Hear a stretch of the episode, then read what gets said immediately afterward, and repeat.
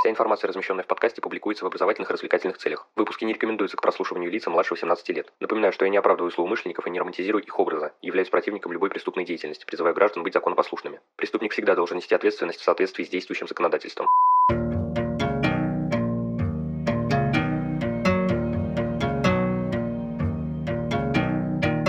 Всем привет, вы на канале Крим One, и сегодня мы продолжаем говорить о книге Вэл Макдермит «Анатомия преступления». В общем, без лишних слов, поехали!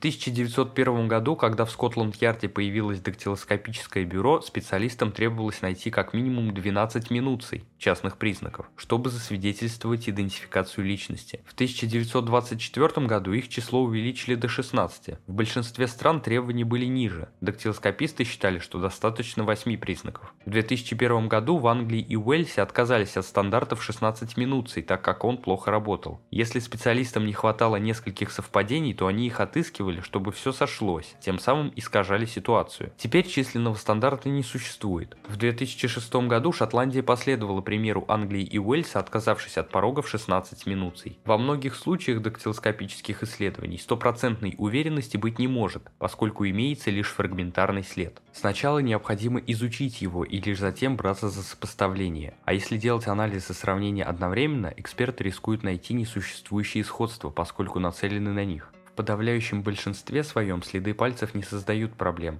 но если это не так хотя бы в одном проценте случаев, то мы получаем тысячи потенциальных ошибок ежегодно. Один американский эксперимент, проведенный в 2006 году, показал, что даже опытных дактилоскопистов сбивает с толку контекстуальная информация. Шести экспертам показали следы, которые те ранее уже анализировали. Однако на сей раз им сообщили некоторые подробности дела. Например, что подозреваемый находился под стражей в момент совершения преступления, или что он дал признательные показания. В 17% случаев эксперты меняли свои решения в направлений, которое подсказывала дополнительная информация. Иными словами, они не могли абстрагироваться от контекста и вынести объективные суждения. Некоторые криминалисты призывают оценивать данные дактилоскопии, как и другие виды экспертизы категориях вероятности. Если представить криминалистику в виде семьи, дактилоскопия будет самолюбивым дедом, который всех поучает из своего лучшего кресла, не ведая, что времена меняются. Лишь заметив, что ему случается путать людей, места и ситуации, домашние станут относиться к его высказываниям с осторожностью. Тогда его вклад в семью станет здоровым и конструктивным. От пятен крови, как и от многих других вещественных доказательств, так просто не отделаться. Если кровь падает на пол под прямым углом, получается круглое пятно. Под острым эпилептической формы. Чем длиннее и тоньше эллипс, тем угол острее. Если кровяные пятна на поверхности расходятся подобно спицам колеса, Вероятно, они появились в результате одного или нескольких ударов, нанесенных в одно место. Эксперты могут вычислить, под каким углом падала каждая капля, а потом по линии этого угла протянуть струны, там где струны сходятся и был нанесен удар. ДНК не лжет, но все-таки с ним работают люди, поэтому как немала вероятность ошибки, полностью она не исключена. Анализ ДНК не означает, что следствие можно вести спустя рукава. В одних лишь США 314 человек, томившихся в тюрьме, а подчас и в камере смертников, были оправданы на основании анализа анализа ДНК. Поиск преступников по ДНК их родственников ставит потенциально острые вопросы, связанные с гражданскими свободами. Метод расследования должен быть адекватен преступлению. В большинстве стран запрещено вести уголовное расследование подобным образом. В США это разрешено только в Калифорнии и Колорадо. В Великобритании так расследуют только убийства и изнасилования. Там поиск через ДНК родственников привел полицию к подозреваемым в 54 серьезных преступлениях и позволил отправить 38 преступников за решетку. Национальная база База ДНК Великобритании содержит более 6 миллионов профилей, охватывая больший процент населения, чем в любой другой стране мира – 10%.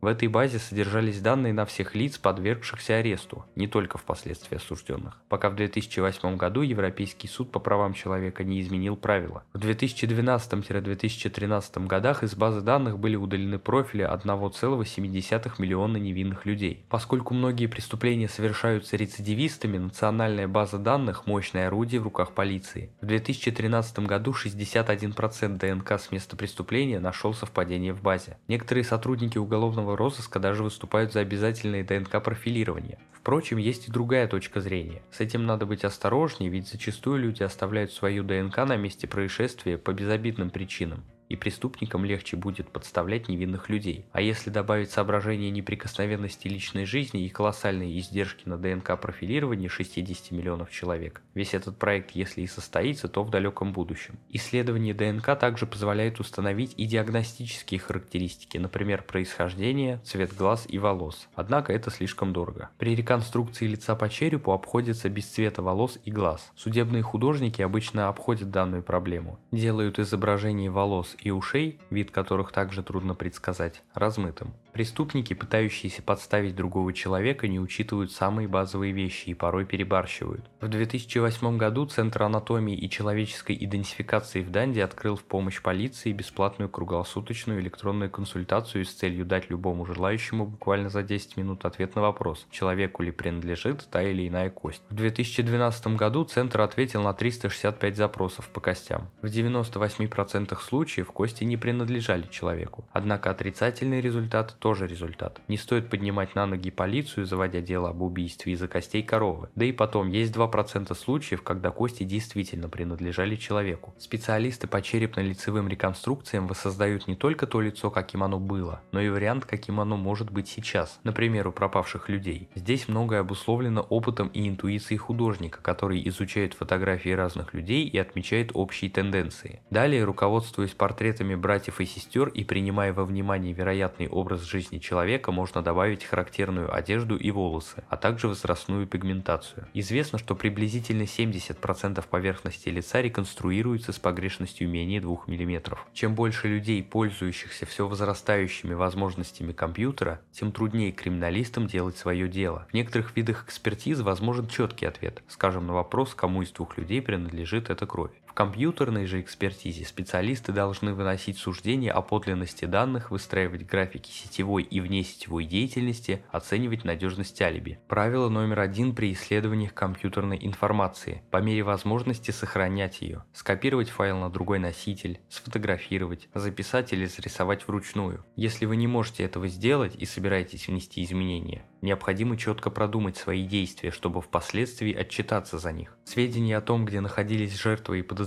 во время преступлений, весьма полезны для следствия. В нынешних смартфонах передвижение фиксируется по умолчанию. Даже если пользователи отключают функцию определения местонахождения, полиция может попросить оператора мобильной связи указать приблизительно, где искать человека в тот или иной момент. А ведь есть еще метаданные, информация, заложенная в изображениях и видеофайлах, снятых на цифровые камеры и смартфоны. Они сообщают много полезного, от изготовителей модели камеры до даты и времени, когда был сделан снимок. Ни одно дело не основывается целиком на компьютерных данных, они используются лишь в качестве дополнительного доказательства. Что ж, на этом выпуск подходит к концу, благодарю за его прослушивание. Следите за подкастом на удобной вам платформе, не забывайте про одноименные группы ВКонтакте, Инстаграм и канал на Дзене. Рассказывайте другим о Crime One и проявляйте всяческую активность, мне будет приятно. А если вы захотите поддержать проект материально, добро пожаловать на Бусти, рад любой помощи. Но главное, всегда помните, нераскрываемых преступлений не бывает.